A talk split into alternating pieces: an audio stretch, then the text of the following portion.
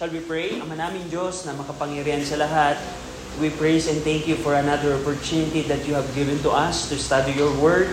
We pray that you would enlighten us, that we would be able to understand biblical repentance and saving faith, that we could apply it in our life. And we pray that uh, your grace will be bestowed to every one of us today. In Jesus' name we pray. Amen. Open your Bible in Ephesians 2. So, this is the last uh, installment of our uh, curriculum or series of lesson about biblical repentance.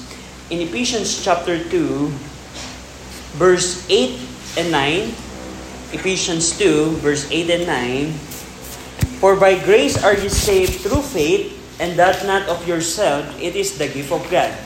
Not of works, lest any man should boast. So, uh, we have in in page number 8 sa English at page number I think it's page yung huling page sa Tagalog page 10 sa sa Tagalog we're going to discuss this morning two questions about saving faith. Ang una is what is the place of works in the Christian life? We saw in Ephesians chapter 2 na ang mga Kristiyano, ang mga mananampalataya ay naligtas sa pamamagitan ng biyaya. Anyone from you can define what is grace or biyaya? Joe. So grace is um, God forgiving us, and basically just He forgives us. And although we may have consequences, Okay. um, we know that He us. Okay, that's good. William. A gift given to someone who doesn't deserve it. Yeah, that's good. Our, our unmerited favor. So we didn't ask, we don't deserve anything from God, but it is freely given to us. So God said, our salvation, if you're saved today, our salvation is through grace. Meaning, it's not, we don't deserve it, and we didn't ask it, but God freely gave it to us, gave it to us. Yung kaligtasan, hindi natin to deserve, hindi natin to hiningi. Dahil ang sabi ng Book of Romans chapter 3, walang tao sa mundong ito ang naghahanap sa Diyos. Pero, sapagkat gayon na lamang ang pag-ibig ng Diyos, kaya niya ibinigay ang kanyang bugtong na anak, upang ang sino mang mananampalataya kay Jesus Christ ay hindi mapahama, kundi magkaroon ng buhay na walang hanggan. So that is grace.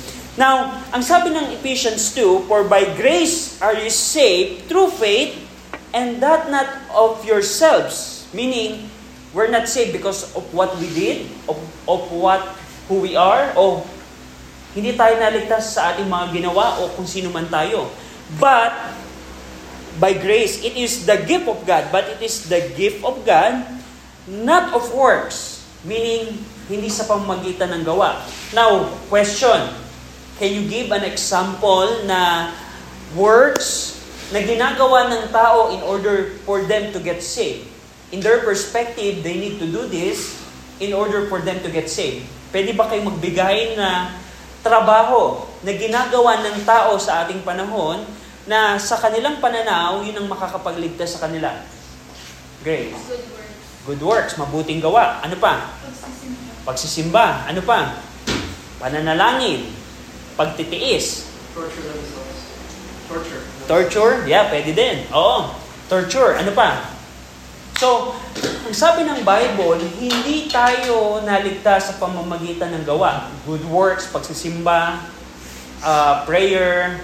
Pero ang tanong, ano ngayon ang lugar, kung hindi tayo naligtas sa pamamagitan ng gawa, ano ngayon ang lugar ng gawa sa ating buhay? Meaning, Brother RJ, ang mabuting gawa ba, yung good works, yung pagsisimba, yung pananalangin, hindi ba natin dapat kang gawin?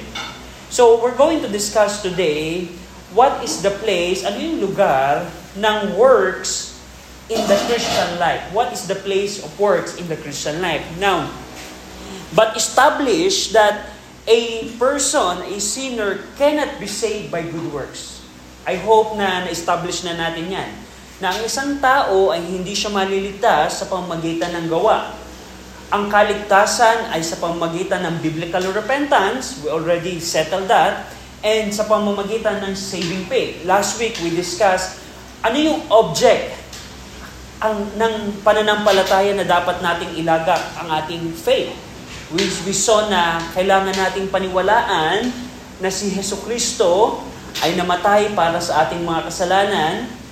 Kaayon sa mga kasulatan, siya ay inilibing at nabuhay namang muli ayon sa mga kasulatan, the gospel. And right now, um, what is the place of works in the Christian life? Does believing in Christ means that I don't have to do any works in the Christian life?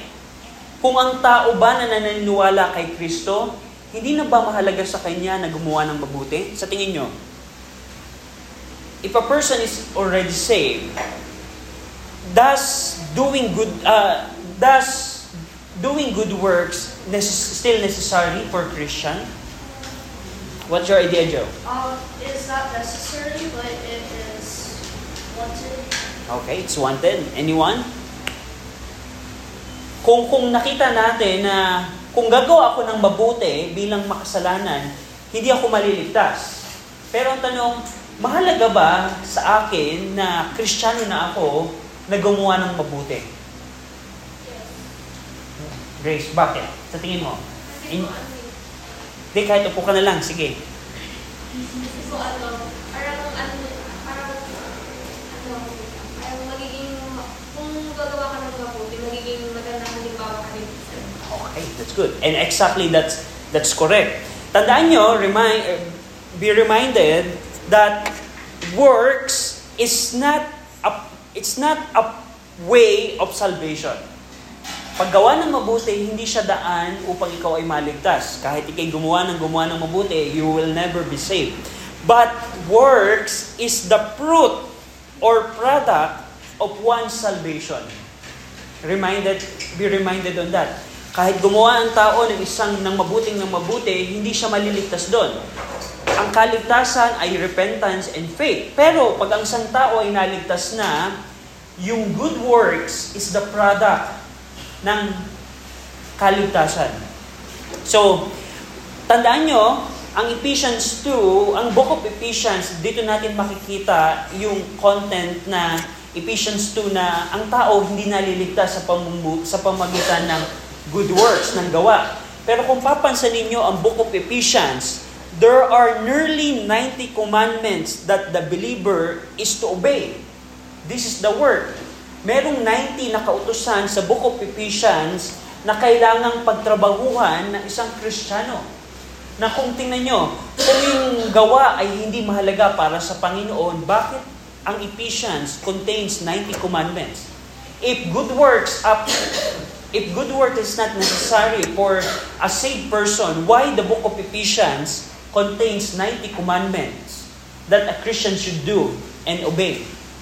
So, katulad nito, in, in the book of Ephesians, merong kautusan doon to be humble, Ephesians 4.1, to be long-suffering, Ephesians 4.1, putting away lying, Ephesians 4.25, putting away anger, Ephesians 4.26, not stealing, not speaking any corrupting, being kind, forgiving, putting away fornication and uncleanness, having no fellowship with the work of darkness, uh, redeeming the time, understanding goodwill, not being drunk, be, not being filled with the Holy Spirit, wives submitting to the husband, husband loving their wives, children obeying the parents, fathers training their children and not provoking them to wrath, servant being obedient to their master, and master treating their servant justly.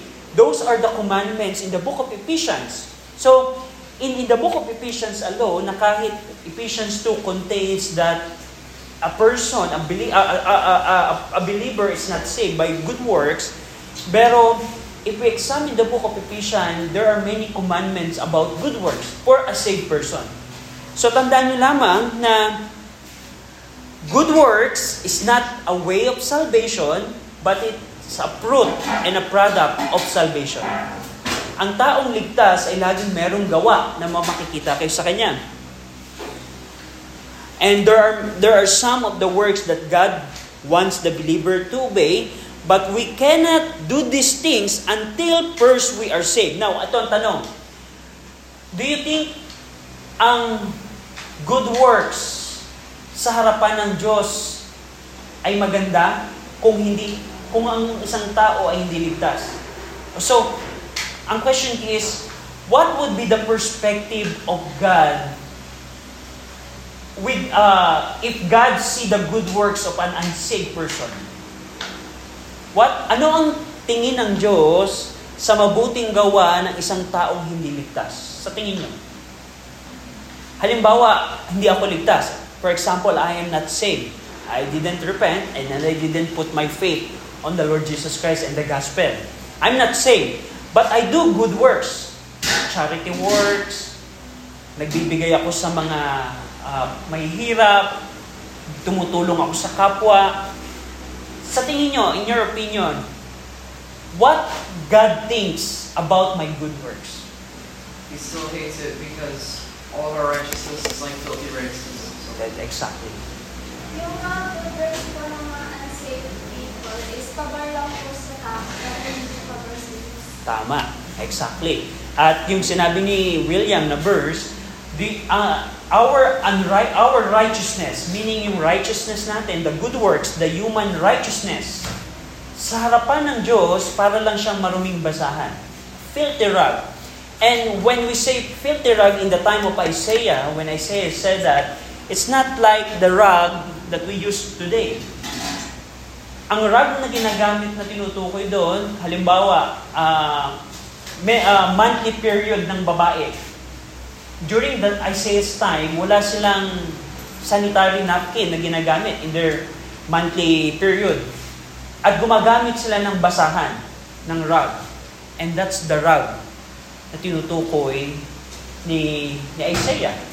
Na ginamit na, na meron ng stain ng blood, ng animal man o ng tao, whatever it is, pero ganun sa harapan ng Diyos ang gawa ng mga unsaved.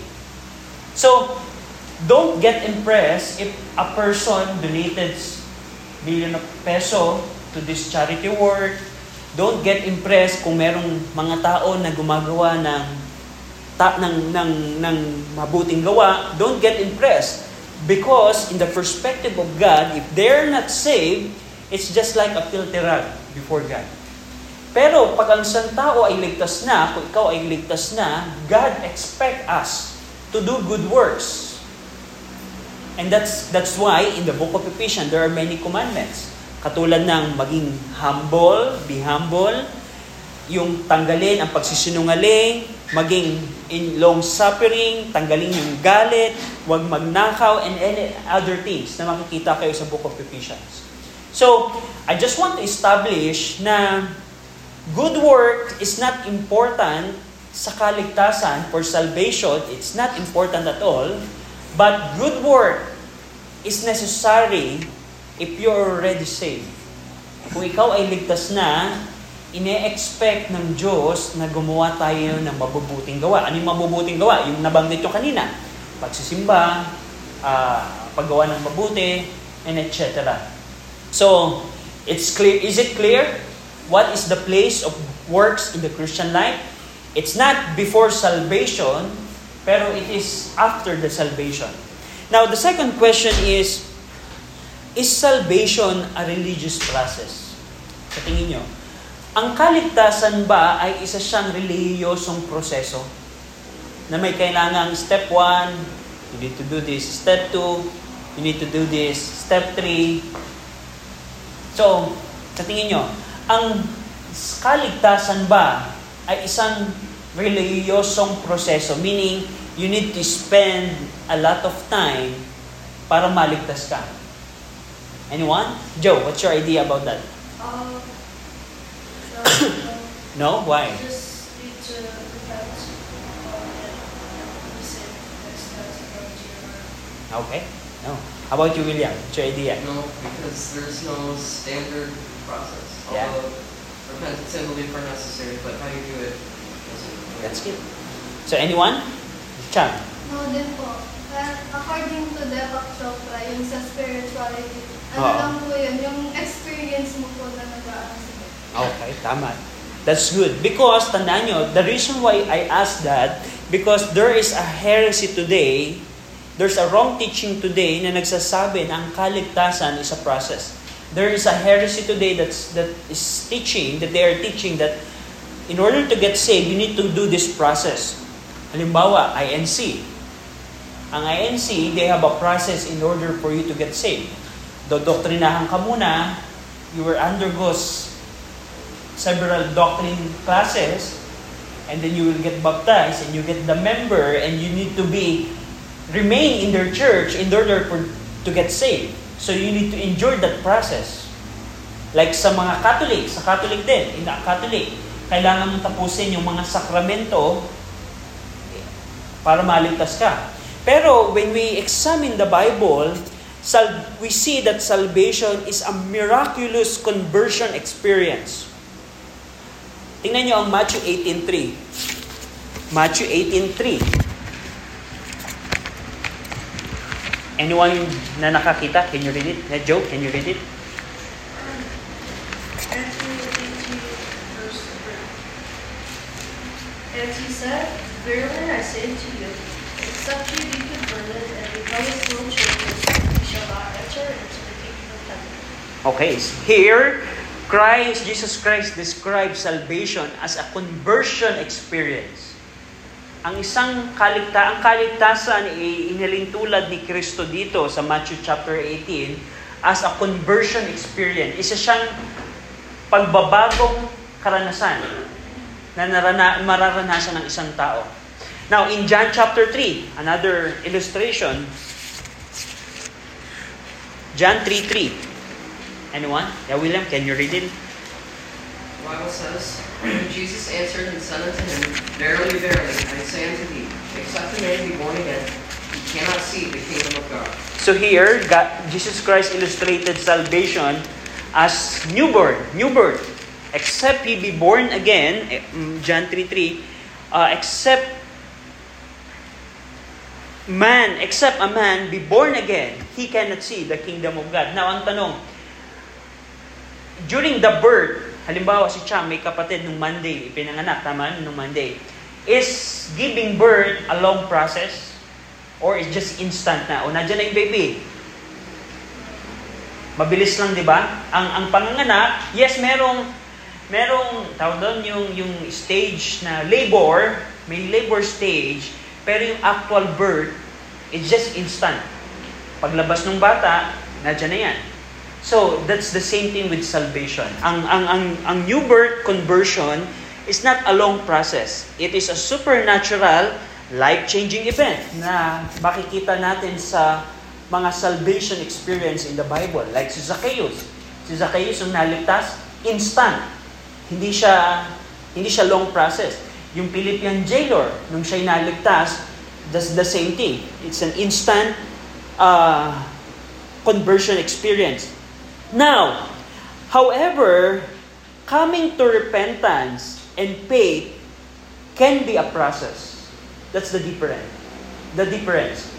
Yes, salvation is an instant event sa isang tao, miraculous event sa isang tao, pero yung isang tao na pag, paglapit niya sa repentance at faith can be a process. Meaning, pwedeng may prosesong maranasan. Yung, ang, yung, ha, parang, parang ganito. Yung isang tao na halimbawa na re-rebuke, uh, for example, my, my wife, Sister Imhel, her salvation is an instant. Nung siya'y nagsisi, I think it's October 2015, kung hindi ako nagkakamali, when Sister Emil got saved. Uh, pero yung kanyang pagre-repent sa kanyang wrong teaching, uh, sa kanyang belief ng Roman Catholicism, yung kanyang repentance was a process. Meaning, uh, first, shinare ko sa kanya na ang belief ng Roman Catholicism is wrong. Roman Catholicism beliefs are not biblical. So that's the time na nakikita niya na yung mali sa Roman Catholicism. Pero it takes time for her to repent that belief. So that's my point. And the same thing with, with anyone, ang repentance, the coming coming to repentance and faith can be a process. May, I heard many I, I heard the testimony na uh, many Christians in southern Asia, their, their average, uh, yung average na bago sila maligtas, from the time na nag start silang umattend sa church is around 2 years. Meaning nag attend na sila ng church ng around 2 years, and then saka lang sila naliligtas. That's their testimony. So, don't get don't get be wrong in this. Remember that salvation is one-time event. It's not a process. Ang kaligtasan. Pero yung pagdating ng isang tao sa repentance at faith can be a process. Meaning, pwedeng sampung taon bago magsisi ang isang tao.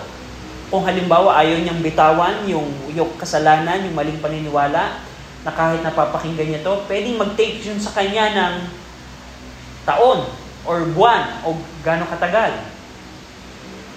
Pwedeng mangyari yon. Pero tandaan nyo, once na ang isang tao ay mag-repent at manampalataya kay Jesus Christ, ang sabi ng Bible, salvation itself is a, an instant event sa buhay ng taong yun.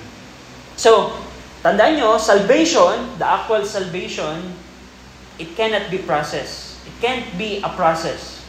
Hindi siya pwedeng maging proseso na ibig sabihin parang ganito. Um, ibig sabihin, just for example, Roman Catholic belief of their salvation. Their salvation is a process, meaning, pag namatay ang isang tao, according to Roman Catholic belief, the soul of that person goes to purgatory. So that's the first stage of their process. And then the loved ones, yung mga naiwan, they need to pray for the soul in order to escape purgatory into heaven. That's their process. Pero we know that in the Bible, when a person repent and put his faith on the gospel, instantly he got saved. Example, yung nakapakong uh, naligtas. Remember the male factor that was crucified with Christ who got saved? We, we, under, we, we know na sabi ni Jesus Christ, ngayon din, today, kakasamahin kita sa paraiso. Today, you will be with me in the paradise. So, is that a process? Or just an instant event sa buhay ng taong yon? It's just a one-time event.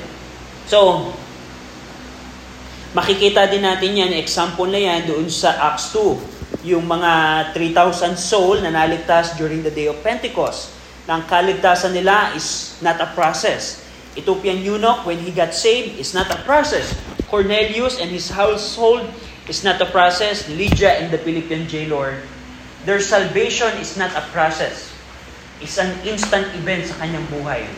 Pero, tanda natin, yung repentance, yung pagtungo ng isang tao sa katotohan, sa estado na siya'y nagsisisi na at siya'y nananampalataya na, pwedeng maging proseso yun.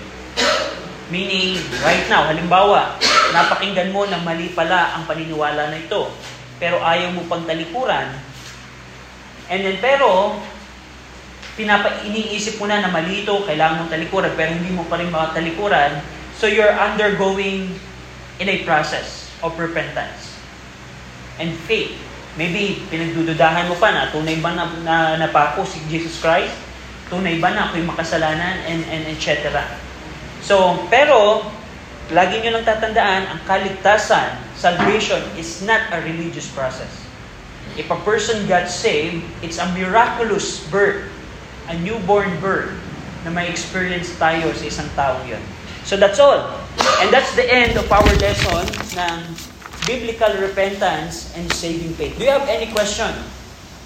Uh, President, mo. And by the way, inyo ng copy yan. So, hindi ko na kukuhanin yan. Uwi nyo na yan. And then, that's your copy sa inyong bahay. Any question? Hey, Joe. Um, I just like to give an example of the, the, the.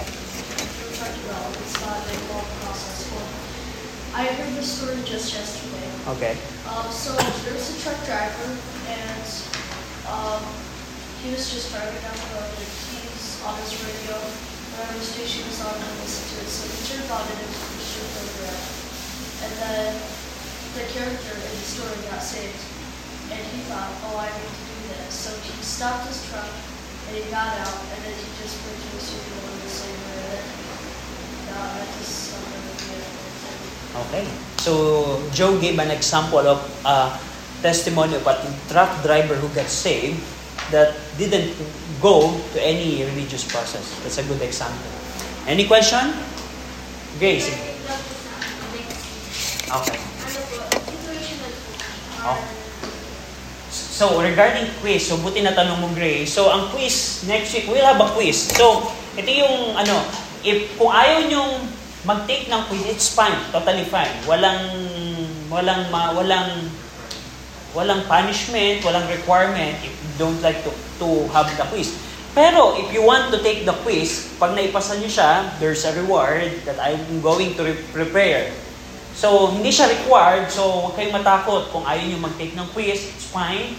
Pero kung gusto nyo mag-take ng quiz in order to get the reward and to to examine kung tunay, kung may natutunan ba kayo sa lesson natin, pwede nyo i-take yung quiz. So, ibibigay ko na yung tanong sa quiz. It will be two items. Ang tanong, describe by your own word using Bible references, what is biblical repentance? That's the first question. The second question, describe by your own word, using biblical references, you need to, kailangan yung mag-cite na dahil sinabi ng verse na ito na ang kaligtasan ay ganito, kaya ang kaligtasan ay ganito ay sa pamagitan ng pananampalataya. So, kailangan yung i-explain ang biblical, first item, first question, uh, it will be essay by the way. So, essay, Tagalog man or English, pwede siya, English or Tagalog. But you need to uh, describe biblical repentance na merong mga Bible references, you need to remember yung mga references and close Bible tayo. It will be closed Bible. You don't you can, you cannot open the Bible. Pero first item explain biblical repentance. Second item explain saving faith by your own word. So by your own word. So isipin niyo na parang ganito. May nagtanong sa inyong kaklase nyo na halimbawa, Aryan, ano yung biblical repentance? Kung ano yung isasagot mo, yun yung isusulat nyo sa quiz. Isipin mo na parang may nagtanong lang sa inyo about, uh, Chad, what is saving faith? So, yung sinagot mo sa kanya, sa nagtanong sa inyo, isusulat nyo. Pero mahalaga, ang ang ang requ- ang ang ang, ang kailangan ang hahanapin ko, what I'm going to look is Bibl- Bible references, meaning verses. Na sabi ng verse na to, ang repentance ay hindi siya uh, penance.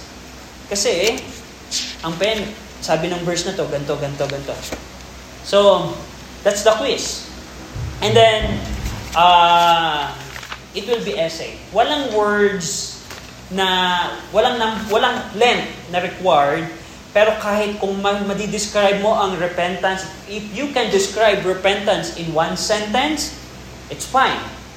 Pero hahanapin ko doon yung mga key uh, element kung halimbawa, in-explain mo, if for example, your answer is like this, we can see biblical repentance in the life of Zacchaeus in, in Luke chapter ganito. It's wrong.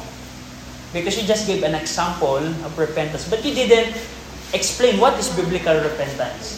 So, hahanapin ko lang yung mga key elements sa, sa repentance.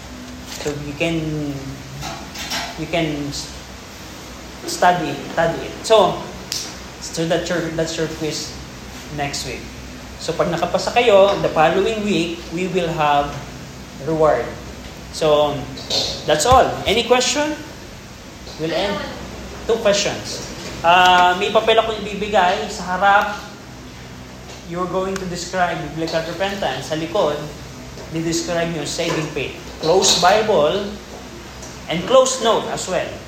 Close Bible, close note. So, tandaan nyo, kung, kung, hin, kung hindi kayo prepared na mag-take ng quiz, it's fine, totally. Observe lang natin mag-take ng quiz. And then, continue tayo for another lesson the following week. So, do you have any question? So, kung wala na, uh, William, can you close us in the word of prayer?